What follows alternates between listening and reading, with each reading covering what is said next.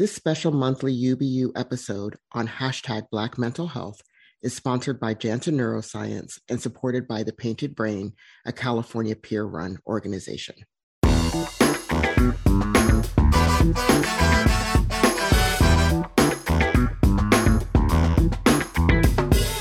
Okay, hey Bree, how you doing?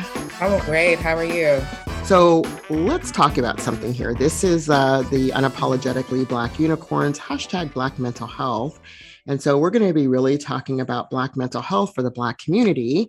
I'm Black, you're Black, it's all good. So we're, we're on a good start. But why don't you tell, tell us a little bit about like what it is that you actually do in the mental health world?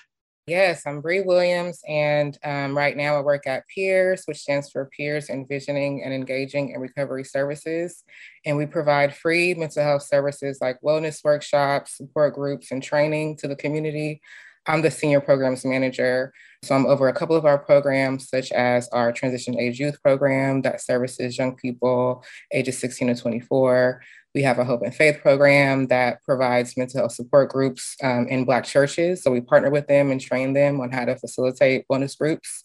We also have a program called Black Wellness and Resilience, where we provide support groups for African American folks, just intergenerational. We try to partner with other organizations in the community.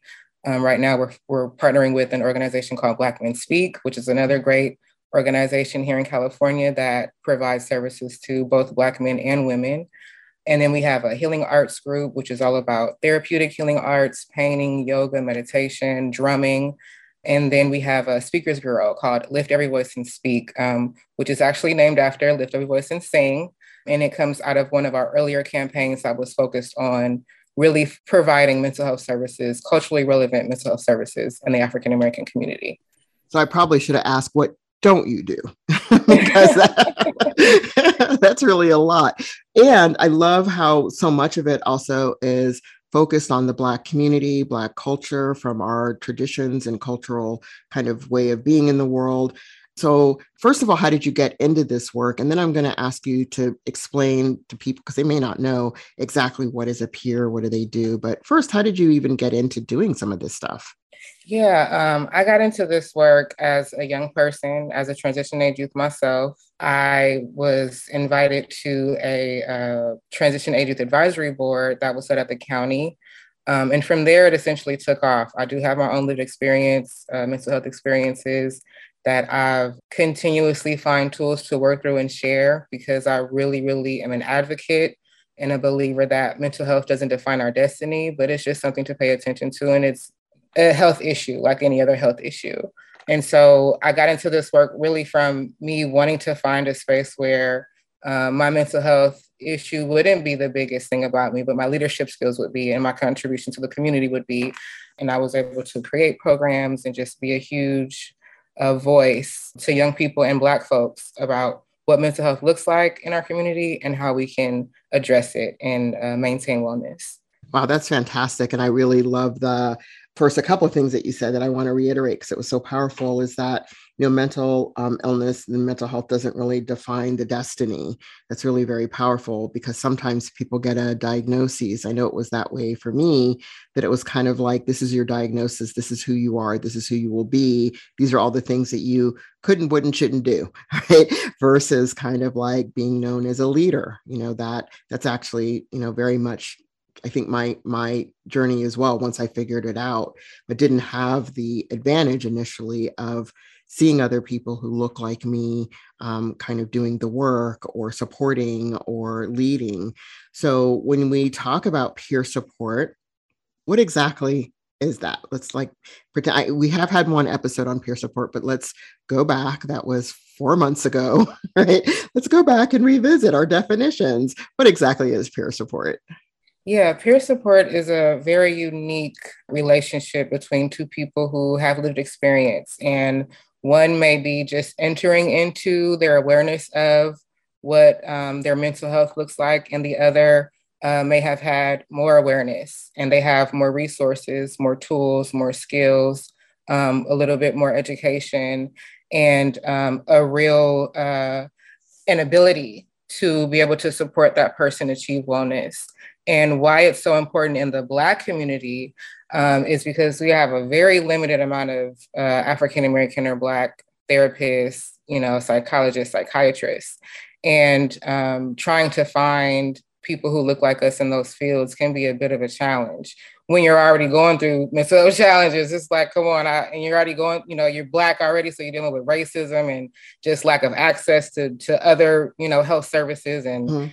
Police brutality and et cetera, et cetera. You know, air quality depending on where you live and just so many things. So peer support specialists really help in finding black folk if you know black peer support specialists help us in finding those culturally relevant resources um, and even therapists that can help us get to a place of wellness and maintain wellness yeah exactly exactly i think the majority of my quote unquote treatment team uh, were not people of color. So you know, finally being able to talk to someone who, number one, was going through what I was going through and also look like me really ha- uh, helped me have a much better understanding of kind of what was like how, how to think about like many of the things you're talking about like racism is going to affect my emotional well-being. I don't need to have a diagnosis for that. That's just like a fact. But mm-hmm. um, also if you're living with a mental health condition like how much more does it affect sort of your mental health and well-being? So you know i, I think i want to talk a little bit about maybe what you're doing um, in the church.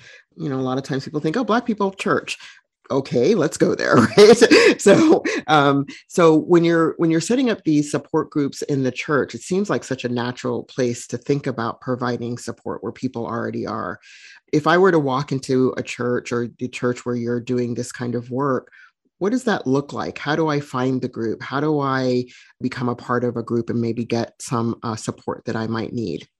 What I love about this project is, like you said, the church is a huge resource for us as Black people, hasn't always been the safest place for us to address our mental health concerns. And that's what this campaign is doing finding churches that are almost radical in the sense that they're having mental health conversations We've even met with some churches that provide their members with mental health therapy sessions. They get a certain amount of sessions per year. The clinicians are able to build the church for those services. So it's really about finding the churches that maybe are already doing the work um, or really want to do the work and just don't know how to. And we partner with the pastors themselves. So if anybody was interested, you could call the church and talk to the pastor himself, mm-hmm. or you know the treasurer, or you know the whole church is involved in these support groups and knowing about them and able to direct people to them because that's the whole goal again we don't always have access to black therapists. And sometimes the peer services is almost just i won't say it's just enough but it's very very impactful because like you said we already know what we're experiencing and going through. We don't need to be reminded of that or need a diagnosis to say hey racism impacts emotional well-being. What we need is to be understood heard felt and get some support and resources and that's the space that these support, groups provide. Yeah and again i think it's such a great thing because you're meeting people where they are not making them go to where we are. You know what i mean? A lot of times it's like well yes go go to the you know community mental health center and that might not be an easy thing to get to. Uh, number one you know could take you know hours in the car hours on a bus hours walking hours on your bike whatever. That might be one barrier. So when you're asking somebody to come for a 15 minute appointment or 20 minute appointment it may take them an hour on the bus just to get there for the 15 minute appointment and then get on the bus and go somewhere else and you know go back home or what have you so I, I mainly have done like group support work as a as a peer uh, when I was running a peer run organization. And mo- most of my work was supporting people in groups, and people would come, or we would actually, one of the cool groups that we had was actually a group where we help people connect on um, computers because a lot of times they didn't have broadband access or they didn't have laptops or tablets and they also would have to wait in turn at the library and only had a limited amount of time they can use a computer at the library. But these are folks um, primarily who living in congregate living settings and or experiencing homelessness. So we decided well what if we had a bunch of laptops and a bunch of tablets and we took them out to the park. But you could connect to the peer but you could also take time on uh, connecting either to services like oh i need to go get my library card or oh i gotta you know kind of renew my driver's license. Oh you know what? I haven't talked to my family. Um, can i connect to my family on skype? But um, it really it was really really very different way of supporting people, no matter where they were on their mental health journey. So some people could be really struggling, but they knew this is where we're going to be. This is the time we're going to be there. And it was just a time where they could kind of let their guard down and um, ask sometimes for help that I don't know, maybe they might have been embarrassed to ask about elsewhere. I mean, do you find that in the work that you're doing, if you're doing it like one on one or with groups or other peers are doing, since you're also supervising programs? Absolutely. It's, you know, they're just a lot more comfortable asking for things that they need because in a space where there are peers providing the services, there is a there is a big sense of humanity and who uh yeah, just humanity. Like mm-hmm. you're not you're not your diagnosis, you're a person having an experience. And there's nothing wrong with needing a little extra support. In fact, support is a huge component of maintaining mental wellness, and community care is so important. And that's something that peers has really been trying to um, highlight as well just knowing where to go in your community because everybody matters and sometimes um, it can make you feel like you don't have a purpose and so that's why these places are so special Mm-hmm. it's just you're you're just accepted and you're able to get the things that you need yeah. and being the person i'll just say for myself being the person who's kind of been shunned it's also just a great feeling to give back. I just had to put that out there. You know? Yes, yes. I mean, you you you uh, hit on two really critically important things. One of them is community and connection, um, I think a lot of times what can happen with people, you know, given diagnoses of mental health conditions is the social isolation.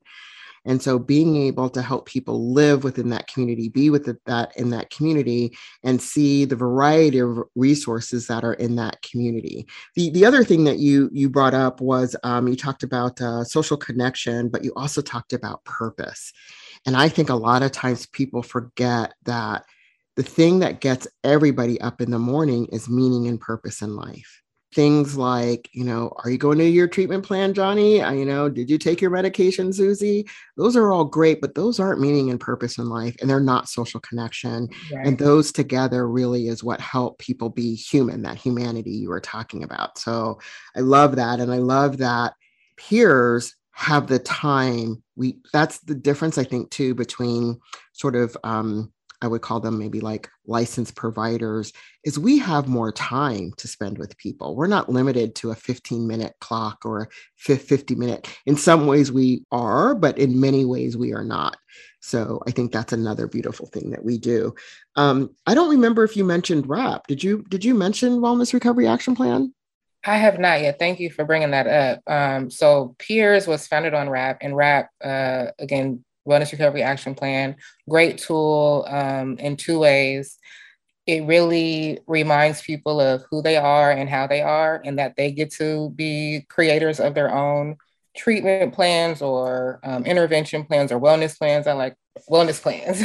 they get to yeah. create their own wellness plans. And it's a training platform and it's a certification platform. So again, peers get to, you know, can be employed in this, you know, or you know, make money from this, um, which is important because we need funds. You know, we need to be mm-hmm. able to be paid for our work, and um, it's a great, great way to be able to share your lived experience and be able to support people or facilitate this process of, you know, finding themselves or you know, rediscovering themselves and mm-hmm.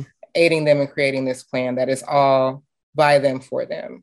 Right, right. And in their language or in their own writing or in their own artwork. That's the other thing I love about WRAP plans. I um, when I first got introduced to WRAP, I was like, of course, I was like, I don't, I'm not a very good rapper. I just no, there's no, that's not what it is. It's not what it is. I was like, oh, okay. Um, but then I also realized I didn't really like the discipline of writing it out. I, I just wasn't, that just wasn't, it wasn't a good fit for me. But the the kind of cool thing about it is I didn't have to write it out word for word. If I wanted to draw what was what I needed, so that I could look at the picture and know that image meant something, I could put a picture of my family in it if that meant something. I knew what that meant because it was my plan. It wasn't a plan that anybody else had to understand. I had to understand it, and that it's a living, breathing thing. So if it was like, oh, okay, um, now it's hard to have a picture of my family in my WRAP plan because my mother's no longer living. So I have to kind of, and I, you know, when she first passed away for literally the first 10 years, just being very blunt about it, I couldn't look at a picture of her. So I had to take the picture out of the WRAP plan right? Because it was just too hard to look at that picture. I could put it back in now. But anyway, so I think that's the cool thing about the, the WRAP plan. It changes as you change, it grows with you. Um, and uh, again, it, it is for you. And we don't have to do any code switching. No coaching, no code switching in the WRAP plan. So, however you want to communicate or write, whatever works, you get to put it in that plan. And now that I'm talking about code switching, I want to ask about the Black history and connecting it to preschool to prison pipeline and understanding all of that. Is that also work that you're doing? Yes, that's work that I do myself, um, just okay. as a health coach and as a facilitator and a trainer. One, I think just understanding history, I'm going to be corny, but you know where you know where you come from, you know where you're going, um, and understanding what our ancestors have gone through and the different ways that even our mental health experiences has been impacted by that.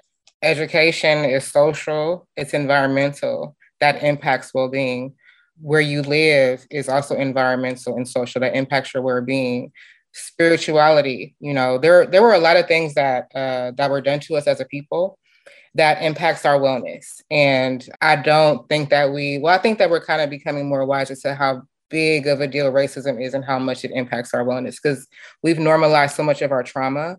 And it's really, really important to understand the many things that fall under the umbrella of trauma mm-hmm. and to be able to address those things, whether it be with African healing modalities or practices, whether that be with, you know, Black, what we what we've learned while being here as Americans, Black Americans, and all of those things like having gardens. I mean, just putting your hands on the soil, putting your feet in the soil, going to the water, being near water, being in nature, laughing with your girlfriends and just doing rest. You know, our ancestors didn't get oh, rest. Oh, I'm oh. sorry, I'm snapping if anybody can't see me because that rest thing is like on the eight dimensions, you know, we're talking about the eight dimensions of wellness. We could talk about what that is too. We, we were talking about the importance of sleep. And I was saying, you know, there's a difference between sleep and rest very big difference. And I think for Black folks today, we're hearing more and more, and I think of the NAP ministry and things like that, that there is this need for us to rest because we're always on, I don't want to say high alert, but heightened alert kind of as we navigate our way in the world. And we have to understand that as Black folks and the impact it takes on our emotional well being, our physical well being, our spiritual well being. So that rest. So you, you hit that when you said rest, I was like, okay, I could take a nap right now, but we got to finish the podcast, so I'm not. yeah. yeah, so yeah, keep keep talking about some of these these things that you're doing as a, a holistic wellness coach and attaching to our our history.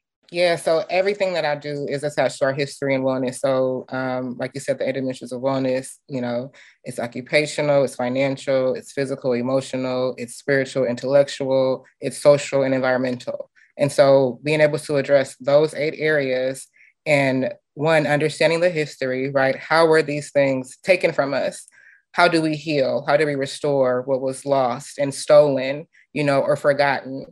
And like in that area, okay, whether it's financial, occupational, emotional, etc. Um, really mm-hmm. bringing up things that are cultural to us that we may not even recognize are cultural, that we may um, not do intentionally, that we can do intentionally. Things like moving our body, like physical wellness moves trauma, you know, physical wellness heals trauma. And so doing things like yoga and hiking in nature or just anything physical, even if it's like a boxing or a, a, kickboxing class or drumming is very, very healing for Black folks. And it's very cultural and we don't recognize that.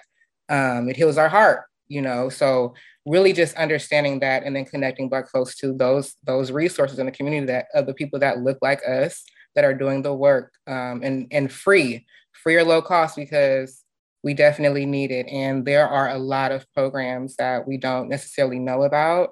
And that's one thing that I'm working on as well, is just providing just a huge resource list for people that are free, you know, in all of the eight dimensions of wellness so they can, you know, get these services that they need to be able to maintain their wellness. Wow, that's that's really great. This is I think you know we're we're we're we're getting to a point well I think we've always been this way as a people about, you know, how do we not just take care of ourselves, but how do we take care of our community? How do we take care of our neighbor? I mean, again, I might be dating myself a little bit, but um, even though I'm an army brat, when I was, you know, living in the United States, especially at my grandmother's house, it was like the neighborhood had to take care of the kids. You know, it was like everybody's looking out for everybody else. And I think in a in in some ways we've we've lost that. And I think now we're reconnecting back to it. And I think it was a deliberate um, now we're going to get deep into our cultural history but you know it was deliberate to make us lose that. You know there was a deliberateness of breaking up the family the deliberateness of breaking up the community um, as has has been done in this country with other peoples just like you know um, native american peoples of moving people off you know their lands and taking their lands and you know splitting up the language and the families and all of that. Those things are deliberate and uh, they are uh, uh, induce um, trauma and generational trauma. And uh, you know i'm so glad you're doing the work so that people can unpack all of this stuff especially kind of thinking about those eight dimensions.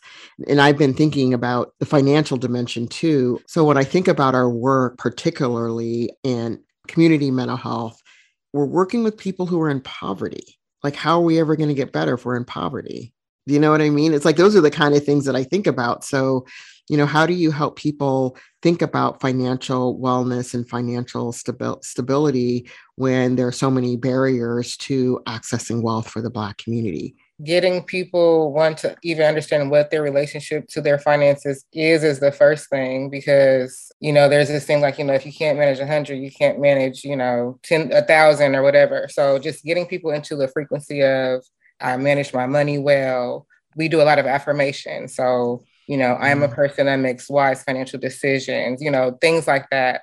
Connecting them to services that pay them like peers will pay people to come to support groups. There's another organization um, called RJOY restorative justice for Oakland Youth but they serve elders through young people. And they have like men and women groups. They pay people to come to support groups. So just getting them into the flow of you know you can go to these spaces you know and and get you know money and then what my experience is working with peers and even just myself, the more you get into the space of being seen as a person with something to give and contribute to the, to the community, you begin to believe in yourself and your skills. You begin to look for other ways and forms of employment. There are a lot of organizations that are funded by the county that employ peers at various levels. When I am engaging people at those levels, it starts there, just connecting them to places where they can, you know, get checks, getting them into a budgeting type of a mind frame, and then eventually increasing their income.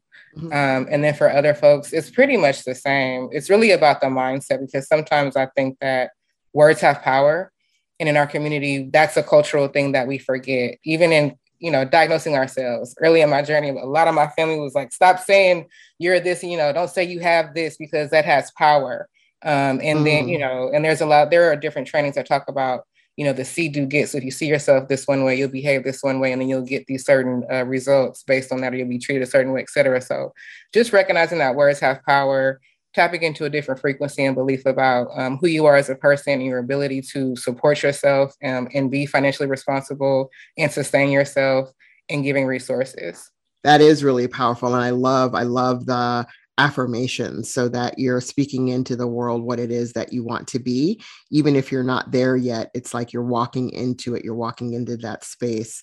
Um, i and you know i always think of the pygmalion effect too. I think it's very similar that um, you know if you if uh, you know you think one thing about a group of people then you treat that people according to what you think and then the people achieve that thing that you thought about them. So it can it can work kind of in a bad way but it can also work in a in a good way. And um, you know, in early education, you know, it was, um, you know, really hold um, standards very high so that that the children can re- um, achieve or work towards achieving the high standards. Don't hold standards low because then the kids will only achieve up to that low standard because that's what you set the expectation for them. So let's talk a little bit about the work we also do beyond just supporting people on their journey to mental well-being along the mental well-being journey is um, peers are also advocates. You know we help people be self-advocates and then we also help advocate for better services and systems.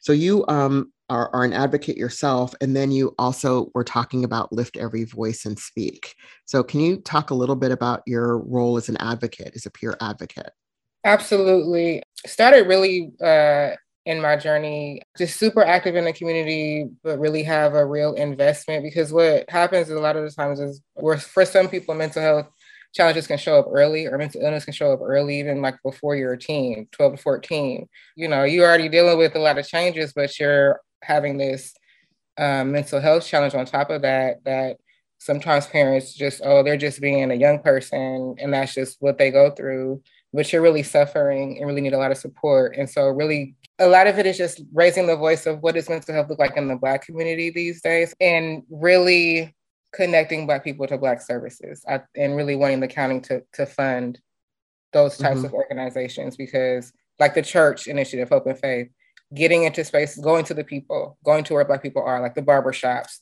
those mm-hmm. types of things are really going to create the the shift that we need for Black people to feel more supported um, and get the support they need culturally and just you know health wise. Right, right. So you're helping people speak up, speak out, kind of share their stories and be able to inform, you know, systems and others about the things that the Black community needs, right? Um, that sounds like kind of what it's about too. Yeah, yeah. Absolutely. It was so funny, you know, I never thought of myself as much of a political person or an activist person at all. And my my aunt had told me, yeah, you know, you're you're you're you're going to be an activist. You're going to you're going to do something in politics. And it was like, oh, oh, no, you know, no way. That is not who I am. I'm number one, far too shy for all of that. But indeed, I think, you know, as it's kind of like you have to turn your anger into action, you know, into positive action, not just to help yourself, but to help other people. And I think that um, is really also one of the things that you can find um, in our peer work and why it is. I think people are like, well, how can you be a provider, provider, supporter, and also be an advocate? And it's like, well, you're on the front lines of it all. Like any provider could do that. But clearly, in our role, in our core competencies of training, that is one of the things that we're called to do is to be that advocate um, about the system for system change to help us and as well as to help people self advocate uh, for themselves. So, you know, I don't know about you, but you know, we also had to help people think about, um, you know, how to be empowered and how to have, um, you know, the locus of control or be empowered in their own treatment, in their own treatment plan, and how to have um, help them figure out how are they going to talk to their providers? I don't know if you've ever done any role playing, but I had to do a lot of role playing with people about kind of like, well, my provider says this, what do I do? Or my family member says this, what do I do? And peers don't tell you what to do, but they'll help you process through kind of in your own words, in your own way. How would you do that? Like maybe through role playing and things. Um, is that kind of the work you've done as well? Absolutely. I, that's one thing that I wanted to bring up too with the advocacy. Uh, a lot of role playing and again, just just being a facilitator, right? Helping the person tease out what do they want to say, how do they want to say it, and knowing that their voice matters. And like you said, it's not anger or aggression, but just a, a message and knowing how to say that clearly, knowing how to say it without, you know, triggering yourself or other people, and knowing how to get results right? Um, but really just being a self advocate and not being afraid to use your voice. That was one thing that was really impactful for me to learn before I became a peer. Well, I guess I was always a peer in a way, but before I had the training, um, but learning my voice and learning that, okay, I don't, you know, I'm angry, but they don't have to know that right now. And and maybe mm-hmm. they can know, but it's so I can say that where they'll hear me and I can still get what I need for not only myself, but for people like me. Well, I think you are an unapologetically black unicorn. That is exactly. She's like, yeah. So anyway, but that is that's exactly what this that's that's what an unapologetically black unicorn is. And I think we are, you know, work the work that we're doing is, um, you know, really helping people to be their best selves, kind of like how they want to define that person and helping them to be that person that they see themselves as or as they want to be. Um, so, is there any, are there any last things that you want to talk about or any last like little gems, pearls of wisdom that you would like to leave the audience with that maybe you didn't talk about? Want to make sure. I think I got it all in. Just want to thank you for this space and just appreciate the work you're doing. This is amazing. So thank you for standing in this line of fire and um, providing this so that people can know that there's support out there and that they're not alone. Well, thank you for joining me on Unapologetically Black Unicorns, hashtag Black Mental Health, because this is about our Black mental health. And it's so important for us to know that you know um, you know a diagnosis is not a destiny. Look at this. We can be peers. We can turn around and we can help other people. We can you know um, help to uh, change systems. But most importantly i think especially for black folks you're not alone. I think that's the biggest message that you know you're such a good example of that. What do they say? I'm the evidence. You know you are the evidence that uh, recovery is uh, real. It's it's an expectation. It is possible. And uh, i just want to thank you also for all the work that you're doing and supporting the black community in oakland and in california. So thank you. Thank you so much so, for all the listeners, um, this is another um, episode of hashtag Black Mental Health. And we look forward to you joining us next month for the next episode. And it is on the last Tuesday of every month.